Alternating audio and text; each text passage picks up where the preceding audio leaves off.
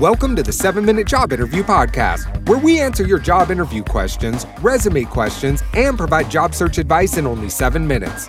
And now, your host, Davon Goddard.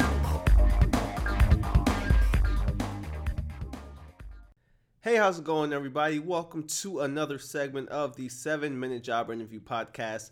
Now, of course, if you want your question answered here in the show, make sure you use the hashtag so what. That's hashtag S O H W H A T. Now, this question comes from Ade. Ade says, How long should I stay at my first entry level position before looking for the next step up? Now, look, this is common amongst, you know, millennials and recent grads. You're ready to get out there, you're ready to hit the ground running and you want to get paid more, right? So you're excited about your first position. You've been in there probably for a couple weeks, a couple months, and you feel like you can do a lot. You feel like you're ready to take on the world, right? Now, here's my um pretty much my advice on it. So, how long should you stay at your first entry level position? Now, there's no time limit, so I don't want you guys to put no time limit on it because different positions, different companies, all of this stuff varies, right? So there's no after one year you should start doing this. After six months you should start doing this.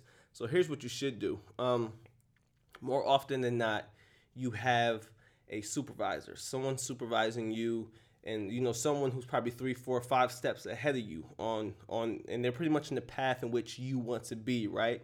So if you're at your first entry level job and you feel like you're ready for the next step up, the first thing you should do is sit down with any career advisor um, at your job or sit down with your supervisor. Um, set aside 30 minutes to an hour if they if they allow you to do so and talk to them about the career path up okay i'm in a position and tell them hey um, you know i love this company i love the work i do and i want to make it to b c d position i want to make it to these positions so pretty much give them some insight that you're looking to grow first because that what that's going to do is whenever promotions are being considered, you know, um, you're going to be in the conversation. So you definitely want that. But what your um what your supervisor is going to do is pretty much give you an outline on your career path and how you need to get there. So they may say, hey, um, more often than not, it takes around three years before you make it to the associate level. It takes around um, seven years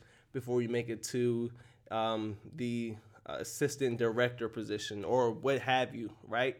They're going to give you that timeline. So when you have that timeline, then you ask for steps. You know, what can I do on a day to day in order to help me get there, right? So when you start approaching that third year mark or whatever timeline they gave you, then that's when you can bring up the conversation again. Like, hey, look, three years ago we talked about this, and I've completed A, B, C, D, and E, and I've been successful, this and this and that.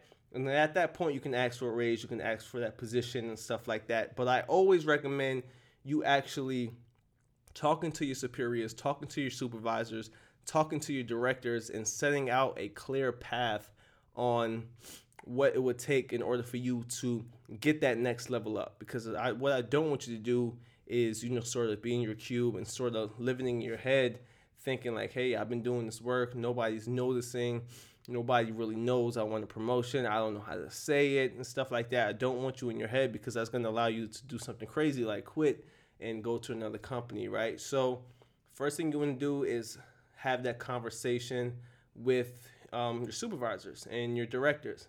And now, granted, um, you may not like what comes from it. You know, they may say, hey, you may be looking at seven to 10 years before you can move up, right? And you may not like that conversation, but it's good that you know about it. So that way you could possibly start looking for other opportunities. You can start um, possibly start putting yourself in a position to gain as much as you can from this company and then start shopping from other companies and see what they're willing to pay you at that point. So that's another thing. As you're going along, as you're doing this, don't be afraid to go out there and see what's out there. See what other companies are willing to pay you. See what other companies are willing to offer you, right? You want to make yourself as marketable as possible, but you don't want to be underpaid. You don't want to be underutilized. So make sure you put yourself in a position in which you're very effective at work, you're doing what you have to do, and you want to step up, and it may not be within the time frame that you hope. Well, another company may be willing to take you on for that position. So always shop yourself, you know, just put yourself out there That's pretty much how you're going to be successful when it comes to moving up in your entry level job. So, guys, with that being said, that wraps up this session of the seven minute job interview podcast. And of course, if you want a question answered here on the show, make sure you use the hashtag so what. That's hashtag S O H W H A T. And don't forget to check out my new course where I take you from job search to job offer. That's at watchmegetsajobinterview.com. So, with that being said, I'll see you in the next episode. Peace out.